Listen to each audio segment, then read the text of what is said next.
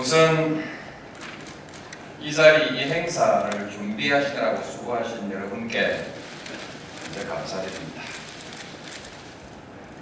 대체로 시절이 좀 수상해서 준비하시는데 에러가 좀 있었으리라고 짐작합니다. 또 오늘 이 자리에 잊지 않고 함께 참석해 주신 여러분께 역시 감사드립니다. 보기 따라 눈치가 조금 보이는 분들도 있을 텐데 참석해 주셔서 큰 위안이 됩니다. 감사합니다.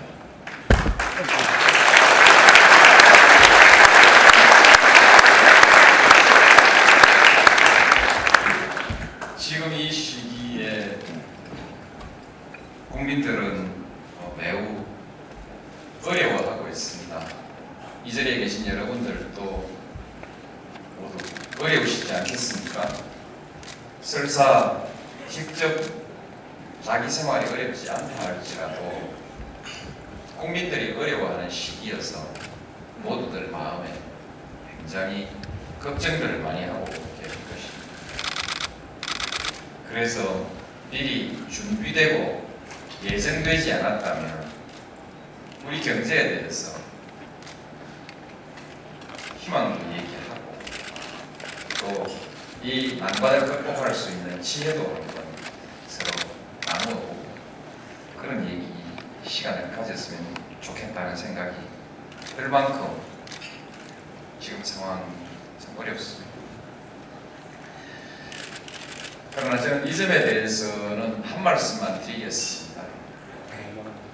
세계의 모든 경제 위기는 다 극복되어 왔습니다.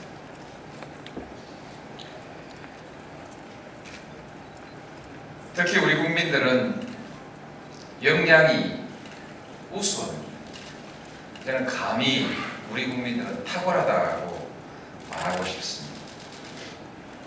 설사 다른 나라에서 극복하기 어려운 난관이라도 우리 국민들은 능히 극복해낼 수 있을 것이다. 그렇게 생각합니다. 오히려 저는 이 계기에 하나 더 희망을 말씀드리고 싶습니다. 그냥 이 위기를 그럭저럭 극복해 가는 것이 아니라 이 경제 위기를 초래했던 경제적 사상, 정치 경제의 사상과 이론을 이번에 좀 뜯어 고치면서 이 고비를 넘겼으면 좋겠다. 이 위기를 계기로 해서 잘못된 정책과 제도들을 고칠 수 있는 계기가 되었으면 좋겠다. 물론 이것은 한국만의 문제는 아니고 보다 더 큰 세계 경제의 문제이기 때문에 쉬운 일은 아니겠지만 그러나 이제 세계의 경제를 이끌어가는 큰 나라들이 이번 이 위기를 계기로 각성하고 새로운 지혜를 모아야 될 때라고 생각합니다. 저는 그렇게 된다면 전 세계적으로 그리고 우리 한국에게도 이 위기가 전화위복의 그런 그 계기가 될 수도 있다고 생각합니다. 함께 지혜를 모아서 이 위기를 잘 넘기도록 하십시다. 그리고 준비된 대로 오늘 저는 준비된 주제를 가지고 여러분께 말씀을 드리겠습니다. 14선언은 저희로서는 참 공든 공이 많이 들어간 선언이었습니다. 많은 사람들이 꿈을 모으고 정성을 모아서 결정으로 만들어낸 그런 선언이죠. 저는 그 안에 내용이 그저 상징적인 정치적 선전 문구로 만들어져 있는 것이 아니라 매우 구체적이고 실용적이고 심지어는 실무적이라고까지 말하고 싶은 그런 실질적 내용을 담고 있는 것이어서 매우 가치 있는 선언이라고 그렇게 생각해 왔습니다. 특히 남북 경제가 우리 한국 경제의 새로운 미래를 열어줄 것이라는 희망 때문에 이 선언은 참 의미 있는 것이라고 스스로 평가해 왔었습니다. 그러나 지금 이 선언은 버림받은 선언입니다. 그래서 1년쯤 됐으면 1년쯤 됐으면 잎이 좀 더 싱싱하게 피고 가지도 좀 우성하게 뻗고 그래서 내년에는 열매도 주렁주렁 좀 달렸으면 좋겠는데 이 나무가 좀 말라 비틀어지고 있습니다. 우리가 기념한다는 것은 지금이 마음 편안하고 즐겁고 내일에 대한 희망이 가득할 때 이럴 때 기념하는 것인 줄 알았는데 저는 이 다 죽어가는 나무 하나를 놓고도 기념을 할 수 있다는 것을 생각하고 좀 깜짝 좀 놀랐습니다. 이렇게 서글픈 것도 기념할 수 있구나. 어쨌든 준비하신 분들 수고하셨는데 너무 김새는 말을 안 했으면 좋겠습니다. 이 안에서 우리가 의미를 한번 되짚어 보면서 국민들의 역량을 모아서 희망의 불씨를 다시 한번 살려봅시다. 우리가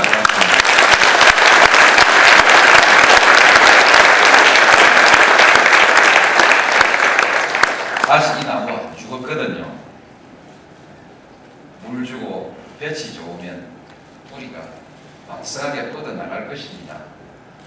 또 알 수 있습니까? 내년 봄에라도 새싹이 힘차게 돋아날지 알 수 없는 일이죠.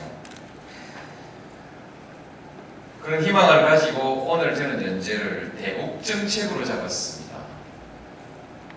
14선은 하나만 가지고 얘기해서 뿌리가 뽑히지 않을 것 같아서 생각의 뿌리라도 한번 뽑아보자. 그런 뜻으로 대북 정책 전반에 대해서 한번 그몇 가지 생각을 다듬어 보았습니다. 음, 대체로 근본적인 질문이 필요한 일, 또 근본적으로 사고를 좀 바꿔야 된다고 생각되는 일, 이런 몇 가지 쟁점을 중심으로 해서 얘기를 구성해 보았습니다. 그래서 전체적인 전체적으로 논리적 체계는 좀 무시됐다고 말씀드릴 수 있습니다. 말은 하다 보면 길어지기 마련이어서 시간을 넘기지 않으려고 다듬었습니다. 계속 줄였습니다. 또 잘라내고 또 잘라내고 계속 줄였는데도 19페이지가 가득 찼습니다. 대개 그 분량으로 보면은 40 분 분량으로 소화가 가능한 분량인데 그래도 가득 차서 이게 좀 들어서 부담스럽습니다. 되도록이면 시간 안에 말씀을 드리도록 하겠습니다. 말씀을 읽으면 40분 안에 충분히 들어갑니다. 근데 듣는 분들이 40분 동안 귀담아 들으려고 하면 지루하고 힘들거든요. 그래서 맛있게 양념을 조금씩 치면 시간이 더 길어집니다.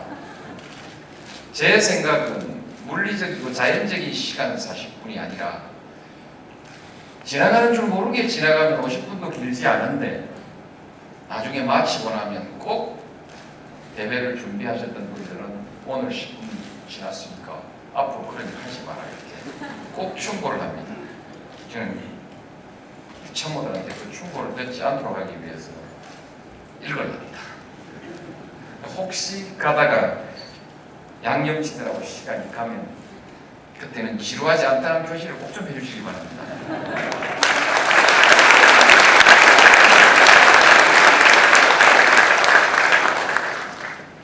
제 원고를 그 오늘 준비위원회에 좀 미리 드렸더니 너무 세다고 걱정을 많이 하십니다. 그러면서 다 이거 빼자고 합니다. 그래서 빼자고 하는 거다 뺐습니다. 다 뺐는데 나무 원고 선대 보면 그거 잘안 빠집니다. 그 취지 의미를 어느 정도 살리자면 그 빠지 빼기가 힘들거든요. 그래서 가시나 뼈가 조금 남아 있을지 모르겠습니다.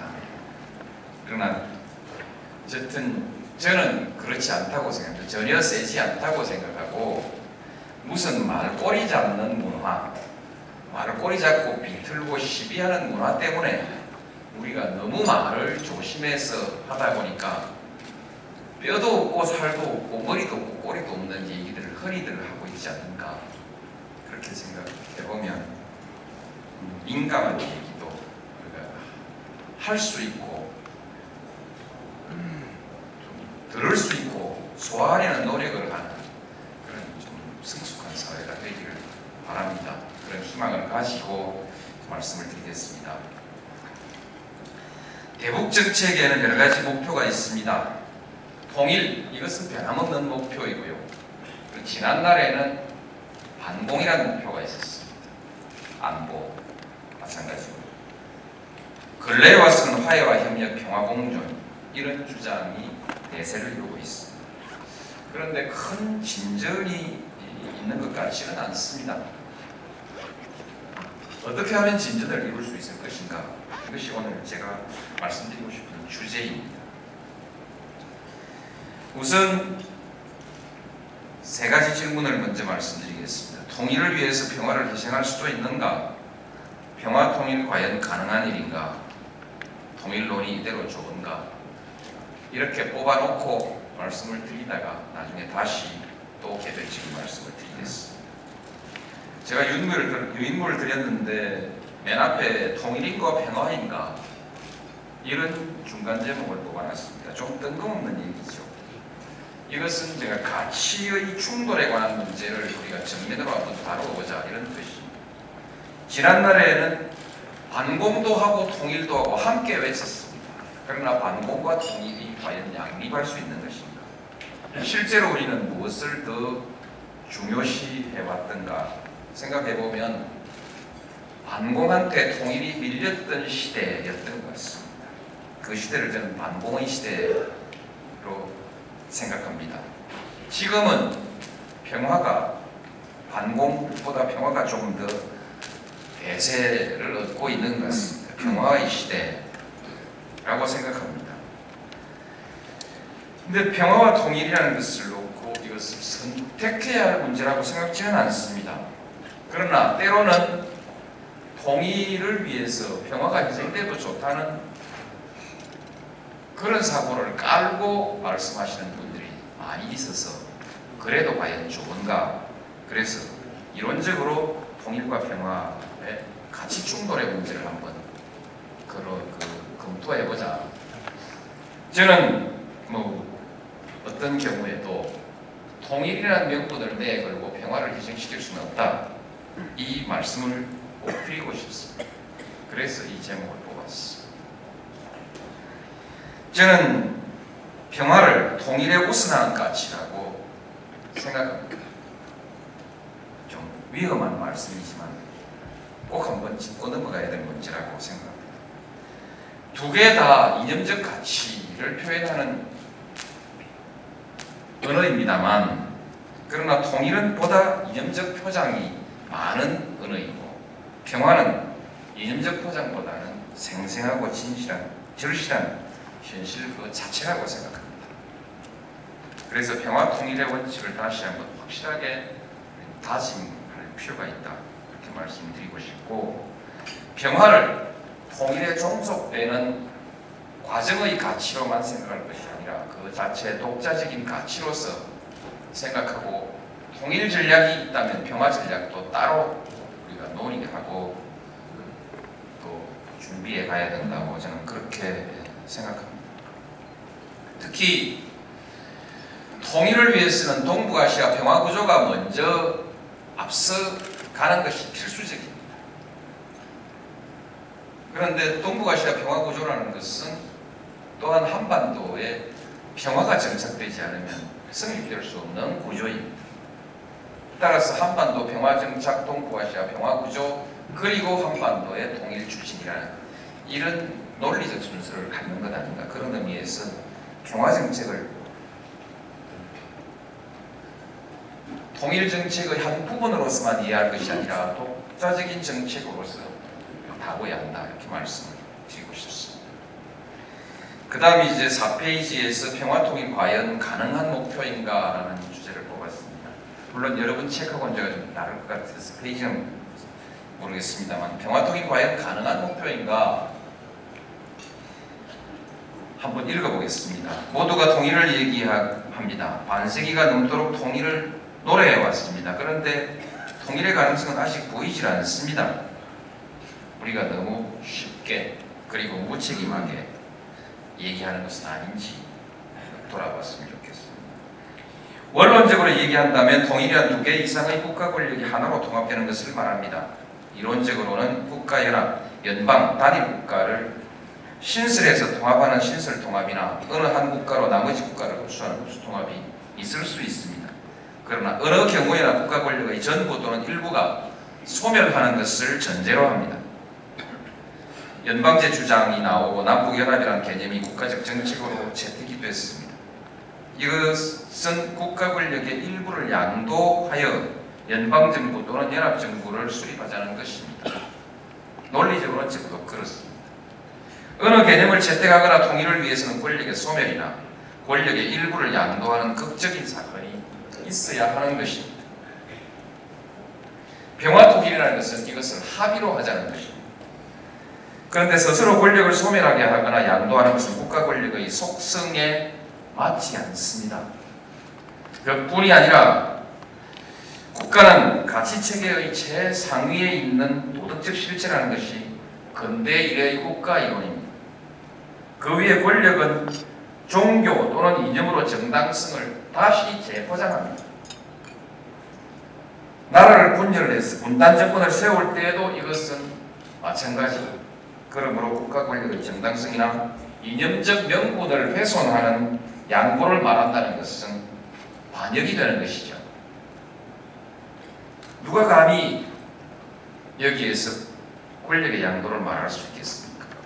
그래서 이제 역사적으로 전쟁 또는 일부 국가, 국가 권력의 붕괴로 인한 통합은 있어도 합의에 의한 통합은 그 사례를 찾기가 매우 어렵습니다.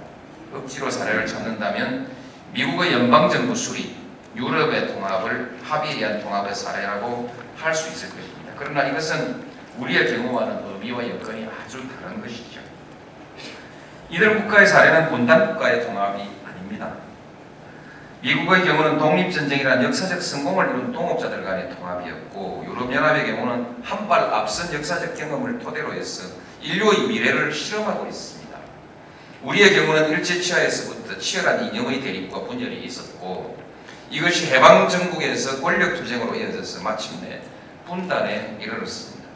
그리고 분단정부의 수립 후에도 세계냉전 체제의 최첨단에 서서 동족 간의 전쟁을 치르고 극단적 이념 대결을 벌여온 역사를 가지고 있습니다.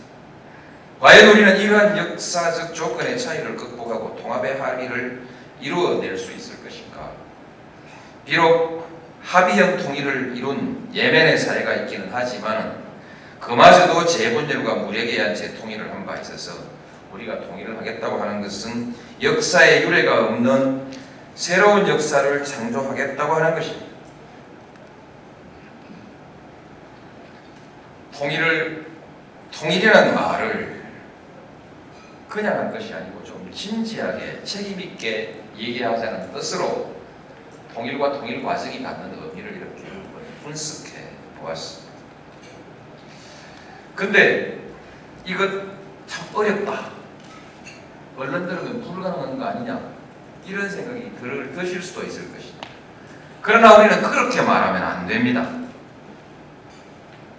단호하게 그래도 할 수 있다 이렇게 대답해야 합니다. 그것이 우리의 숙명입니다. 국가의 통일, 민족 통합은 누구도 거역할 수 없는 지상의 이념입니다. 이것을 불가능하다고 말하는 것은 그것 또한 역사에 대한 반역입니다. 그래서 된다고 말해야 돼. 왜 굳이 이 말을 오늘 여기에 끄집어 냈는가, 넣었는가? 그것은 통일을 진지하게 얘기하자. 좀 책임있게 얘기하고 과학적으로 얘기하자. 그런 말씀을 드리고 싶어서 그렇습니다. 누가 과학적으로 얘기 안 하는 사람이 있냐? 좀 있는 것 같습니다. 네. 말하자면 통일지상주의가 있거든.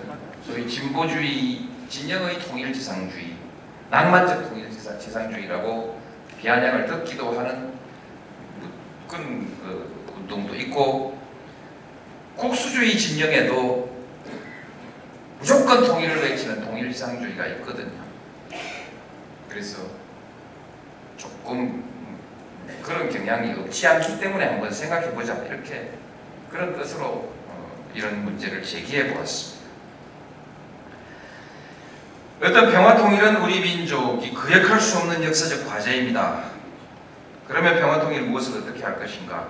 이런 몇 가지를 짚어봤습니다. 금기를 깨고 현실을 얘기해야 한다. 우리는 당위를 얘기하고 있거든요. 두 번째는 분열의 원인이 된 요소들을 해소해야 한다. 세 번째는 국가주의 사고도 넘어설 수 있어야 한다. 세 번째는 국민적 합의가 필요하다. 네 번째, 협상의 일반 원칙을 존중해야 된다. 다섯 번째, 여섯 번째는 종국적인 관건은 신뢰이다. 이렇게 별스럽지도 않은 제목을 뽑아놓고 조금 제가 별스럽게 말씀드리고자 합니다. 금기를 깨고 현실을 말하자 우리의 대북 정책에는 여러 가지 금기가 있습니다. 존재하는 현실을 현실이라고 말해서는 안 되는 금기가 있습니다. 북쪽 땅에는 대한민국의 통치권이 사실상 미치지 않습니다. 그러나 북한 정권은 아, 미치지 않고 북한 정권은 사실상 국가 권리 그러나 북한 땅은 우리의 영토라고 말해야 하고 북한 정권은 반국가 단체라고 말해야 합니다. 그렇게 하지 않으면 헌법 위반이 됩니다. 이게 우리 고민이 있는 것이죠. 북한 정권을 인정하거나 그쪽을 긍정적으로 평가해서는 안 됩니다. 북쪽의 주장을 수용하는 말을 해서도 안 됩니다. 자격 용공이 되고 국가보안법 위반으로 처벌을 받을 수도 있습니다. 사실이든 아니든 그것은 상관이 없습니다. 이런 금기는 법적, 정치적 당위를 강조한 결과입니다. 그래야 된다 이 말이죠. 우리 한국 정부만이 정통이기 때문에 그래야 된다는 것입니다. 이게 현실과 당위가 계획되는 데서 많은 어려움이 있습니다. 현실을 얘기하지 않고 어떻게 상대방과 대화를 하고 합의를 이룰 수 있을 것인가? 그리고 현실과 동떨어진 얘기를 하면서 국민을 설득하고 국제사회를 설득할 수 있을 것인가? 저는 이것은 진지하고 책임있게 동의를 추구하는 자세가 아니다. 금기를 깨야 한다. 당위는 당위고 현실은 현실이다. 상투적인 권력투쟁 그리고 이념투쟁을 넘어서야 합니다. 현실을 솔직히 받아들이고 사실을 사실로 말하고 상대를 상대로 인정하고 상대의 주장도 수용할 것은 수용할 줄 알아야 한다. 그리고 통합에 필요한 일은 무엇이라도 말할 수 있게 그래야 현실적으로 통일 방안에 우리가 다가설 수 있다. 여기까지는 아직 세지 않죠? 괜찮습니까?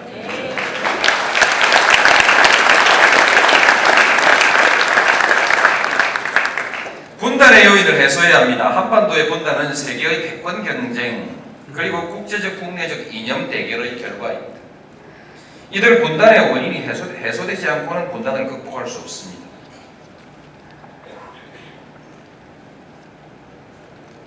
이들 원인을 극복하고 해소해야 합니다. 그러자면 자주 역량과 균형 외교가 필요합니다. 우리의 힘만으로 세계의 패권 경쟁, 이념 대결 자체를 해소하기는 어려울 것입니다. 그러나 한반도가 그 대결장이 되는 것은 막을 수 있어야 합니다. 그렇게 하기 위해서 우선 스스로를 지킬 수 있는 힘을 갖추고 스스로 스스로의 문제를 스스로 해결하겠다고 하는 의지를 분명하게 해야 합니다. 그리고 동북아의 질서를 대결의 질서가 아니라 화해와 협력의 구조로 만들어 나가야 할 것입니다. 우방과의 협력이 필요합니다. 그러나 진영 외교, 일방 외교는 분단의 원인을 해소하는 방법이 아닙니다. 분단을 극복하기 위해서는 통합에 대한 주변 국가의 동의, 동의를 얻어야 하는데 이렇게 하기 위해서는 균형 외교가 필요합니다. 그리고 이념 대결을 넘어서야 합니다. 이념 대결의 틀 안에서 이념 대결로 빚어진 분단을 합의로 극복한다는 것은 논리의 모순이죠. 성공통일의 사고를 넘어서야 한다는 것입니다.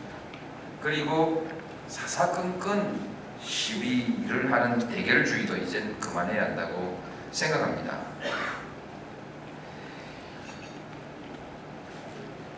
여기까지 말씀드리면 현실은 현실로 인정하자 이런 뜻이죠. 그러면 북한 체제를 인정하자는 말이냐? 이것은 앞으로 세계 질서에서 또 항상 부닥칠 수 있는 체제의 딜레마입니다. 독재 체제를 어떻게 할 것인가?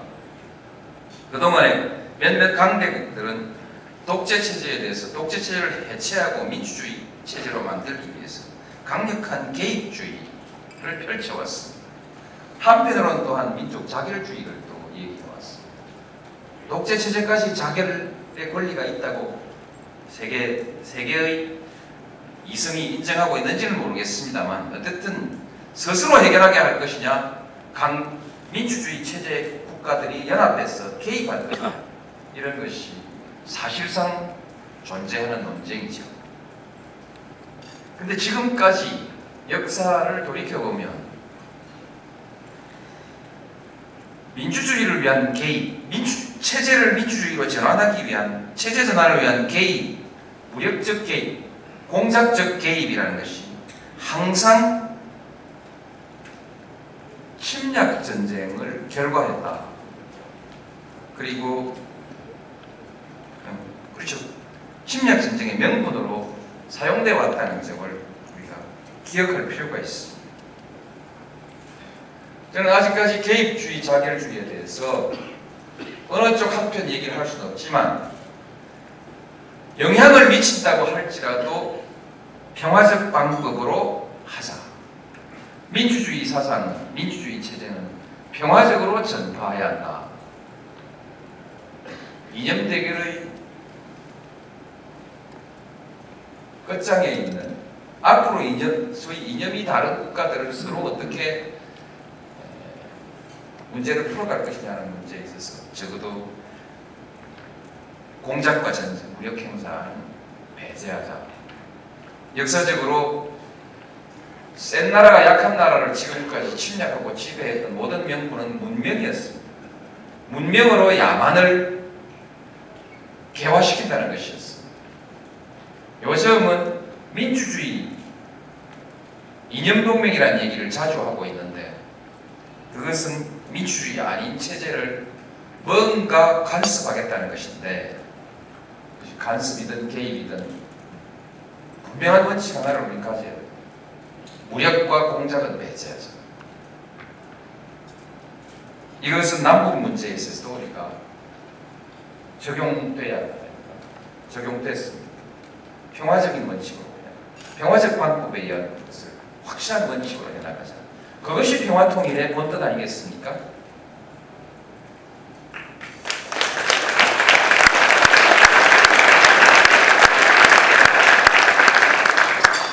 국가주의 사고라는 것을 약간 언급했습니다.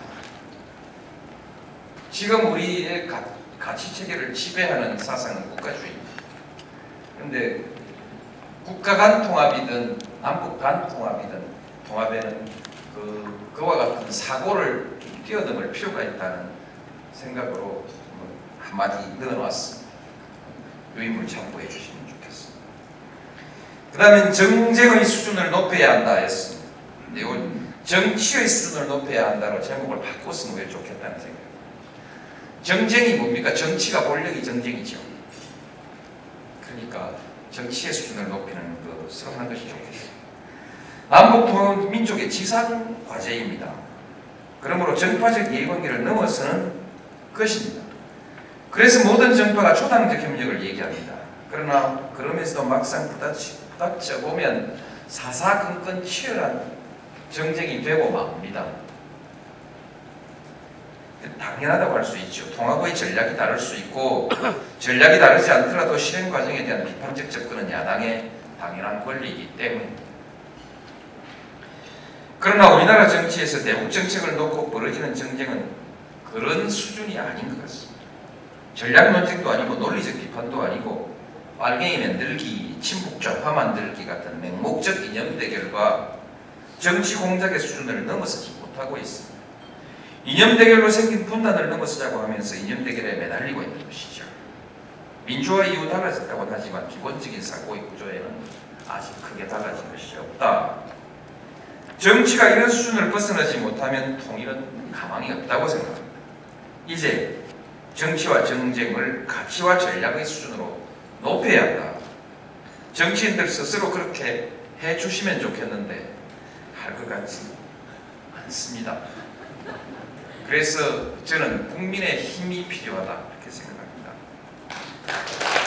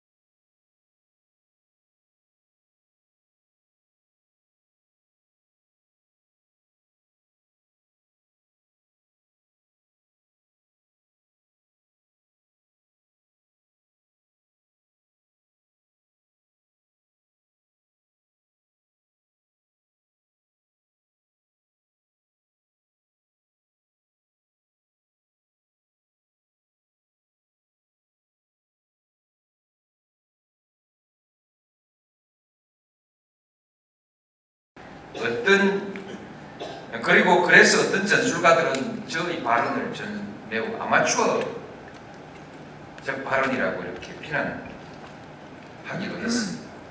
그러나 남북 관계에서 원칙을 바로 세우고 신뢰를 유지한다는 것은 이런 전술적 가치보다 훨씬 더 중요한 것이라고 생각했습니다. 그래서 분명하게 원칙을 말해서 국민의 공감대를 형성하고 상대방에게 신뢰를 주어야 합니다. 한 분 박수 치신 박수 주시면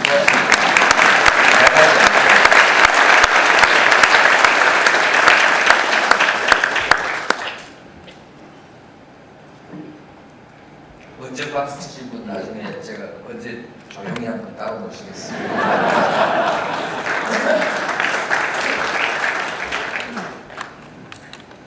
작전 통제권 환수 이것은 사주국가라면 당연히 스스로 행사해야 하는 것이죠. 그것만으로도 작전 통제권 환수는 환수할 이유는 충분합니다. 그러나 사실은 저는 그 이상의 의미가 있다고 생각합니다. 언젠가 한반도 평화 체제에 관한 협상을 하게 될 것인데 여기에 작동권도 가지지 않은 나라가 참여한다는 것이 시비거리가 되지 않겠습니까? 북한도 북한은 한국보다 미국을 더 불신하고 두려워하는 것이 사실입니다. 유사시에 미국이 작동권을 행사하는 상황은 북한을 더욱 두렵게 하여 남북 간 대화나 협상에 대화와 협상이나 신뢰에 도움이 되지 않을 것입니다. 동북아시아 다자 구조를 위해서는 다자안보 대화가 필요한데 미국이 한국에 대한 한국권에 대한 작전 통제권을 행사하고 있는 상태라면 이 다자 구도의 대화에서 대화 체제에서 미국이 너무 커 보이지 않겠습니까? 그리고 다자 체제가 균형 잡힌 체, 대화 체제가 될 수 있을까? 그래서 이런 여러 가지 이유가 있는데 그 중에도 저는 작동권의 환수를 남북 간의 신뢰 구축의 중요한 요소로 생각하고 추진했습니다.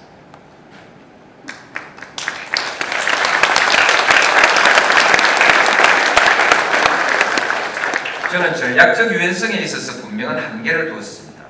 PSI 또한, PSI 또한 북한과 물리적 충돌 가능성이 있는 조치에 대해서 건대 수용하지 않았습니다. MD 얘기는 국민의 정부 이래 거절해놓은 상태지요. 작게 5029 말씀드렸고요. 한미 군사 훈련도 최대한 적게 하려고 작게 하려고 노력했고 어떤 전반적으로 남북 간 충돌 가능성이 있거나 북한을 자극할 가능성이 있는 이렇게 피해왔습니다. 육자회담에 나가면 그 자리에 북한은 없지만 북한의 입장을 최대한 변호했습니다. 각종 국제회의에서 북한을 비난하는 말이 나오면 최대한 사리를 밝혀서 북한을 변론했고 개별 정상에서 회담에서도 한 시간 이상을 북한을 변론하는 데 시간을 보낸 일도 있습니다. 북한을 자극하는 발언을 최대한 절제했습니다. 때로는 자존심이 상할 때도 있었고 그러나 그래도 절제하고 인내했습니다. 이 모두가 서로 하나도 신뢰를 가질 수 없는 상황 속에서 조그만 신뢰 하나라도 더 축적해 가기 위한 노력이었습니다. 물론 북한의 보답은 빠르지 않았습니다. 대답은 빠르지 않았습니다. 그러나 어쨌든 그렇게 해서 남북 관계는 크게 확대된 것은 사실입니다. 모든 면에 있어서 엄청나게 질적 양적으로 확대된 것은 사실입니다. 결국은 정상회담도 할 수 있었습니다. 9.19선은 이 예정된 시점에 즉시 정상회담을 북쪽에서 제의해 왔었어요. 그리고 9.19가 깨, 9.19 회담이 깨, 선언이 깨지고 난 다음에 다시 정체, 정중단 상태, 상태로 들어갔다가 2.13 합의가 조금 진척되자 바로 정상회담을 북한에서 제안해 왔습니다. 여기에 복잡한 조건도 없었고 복잡한 무슨 그 정책 술수도 없었습니다. 그냥 솔직하게 대화하자 그렇게 제안해 왔습니다. 어느 정 이것이 그동안 이렇게 국내에서 욕 먹어가면서 신뢰를 축적해온 결과라고 생각합니다.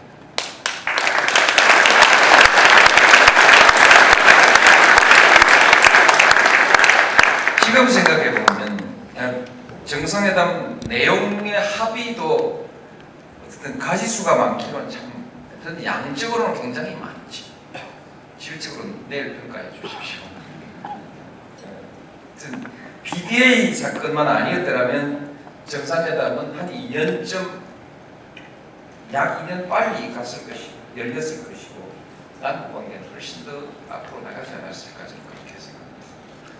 결론으로 결론으로 말씀드리겠습니다. 최선의 전략은 신뢰입니다. 이제 박수 치셔도 제가 따로 조용히 대접을 안 할 겁니다.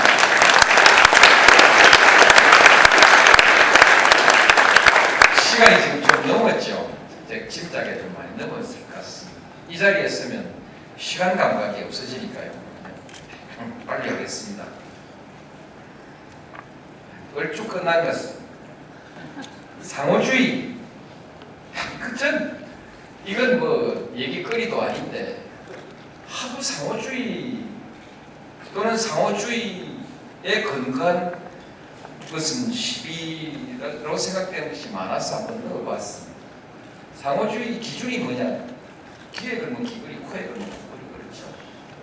개성공단을 상호주의로 해석하면 이게 상호주의에 맞는 겁니까? 안 맞는 겁니까? 지난번 해주공단, 철도, 철도 안전 조선공단 이런 투자는 상호주의에 맞는 건지 안 맞는 건지 어쨌든 쓰이는 말이 그런 겁니다. 왜 퍼주냐? 자존심 없냐? 왜 끌려다니냐? 왜 뻔때를 보이지 않냐? 요게 상호주의에서 비롯된 언어들인 것 같은데 이 언어들만큼 남북관계를 지체하게 하는 것이 없습니다. 굉장히 영향을 받습니다. 실제로 정책을 하시는 분들은 다른 여러 가지에서 논리적으로 토론을 하고 논리적으로 토론하고 반박하고 그것을 넘어서는데 이 말 나오면 못 넘었어요. 그만 저도 하는데 통일부 공무원들, 통일부 차관님을 오셨댔죠. 통일부 공무원들도요. 왜 퍼주냐 이러면 그냥 뒷걸음질 치고 또 너는 자존심도 없냐? 이러면 신문에 그거 나오면 취약이에요. 왜 끌려다니냐 이러면 또또 한 발짝 놀랐어. 꼰대 보이고 싶죠. 근데 그건 대화나 협상하는 자세가 아니거든. 꼰대 보이는 거다 보여가면서 대화하고 협상하고 그것도 큰 집에서 말하자 스스로 큰 집이라고 생각하는 인구도 우리가 많고? 그렇죠? 돈도 우리가 많고 말하자면 그, 그런 좀 이렇게 큰 집다운 자세를 가지고 가야 될 쪽에서 그 이야기. 저는 상호주의라는 말은 대결주의의 또 다른 표현에 불과하다. 근데 대결주의는 전자는 말고 쉽게 말해서 반공주의의 또 다른 표현이다. 이렇게 생각합니다. 실용주의. 실용주의 반대말이 무슨 말이죠? 지금 이 상황에서 대북 정책에서 실용주의의 반대말이 무슨 말이겠습니까? 한나라당에서 말하는 실용주의의 반대말은 친북 좌파주의고요. 그렇죠? 친북주의 아닙니까? 우리가 볼 때는 실용주의 반대말은 반공주의거든요. 대결주의지 않습니까? 예를 들면 국가보안법을 끈끈이 들고 나오는 것 실용주의 맞습니까? 한미동맹, 한미동맹, 한미일 삼각 공조체제 이거 실용주의 맞습니까? 자유민주주의의 가치를 강조하는 거 그렇죠? 당연히 그런데 이게 체제 경쟁하자 이런 뜻이거든요. 그걸 강조하는 것이 실용주의냐? 연방제 말만 나오면 시비 걸고 아, 뭐가 커죽이냐 뭐냐 이런 얘기들이 다 실용주의냐 6.25 전쟁의 성격을 묻고 이런 것이 근데 실용주의라는 말을 아무 비판 없이 불러주는 대로 받아 쓰시는 언론들이 있어요. 이것을 가려내는 것은 언론밖에 없습니다. 국민들과 언론밖에 없고 정파적으로는 각기 자기들이 실용주의라는 말이 매력 있는 말입니다. 국민들한테 조금 호의적으로 들리고 인기 있는 말이기 때문에 서로 쓰려고 하죠. 국민이 가려줘야 하는 것인데.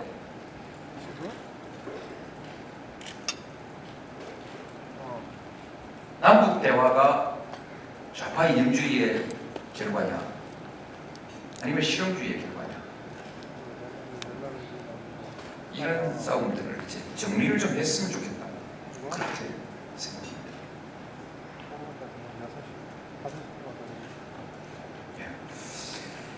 하여튼 대체로 이런 여러 가지 얘기들을 했습니다만 바탕을 흐르는 것은 우리의 사고가 분단이 시작될 때의 사고 그리고 분단 체제 반공주의 시대의 사고에서 크게 벗어나지 못한 데서 남북 대북 정책의 제자리를 계속 반복되는 거 아니냐.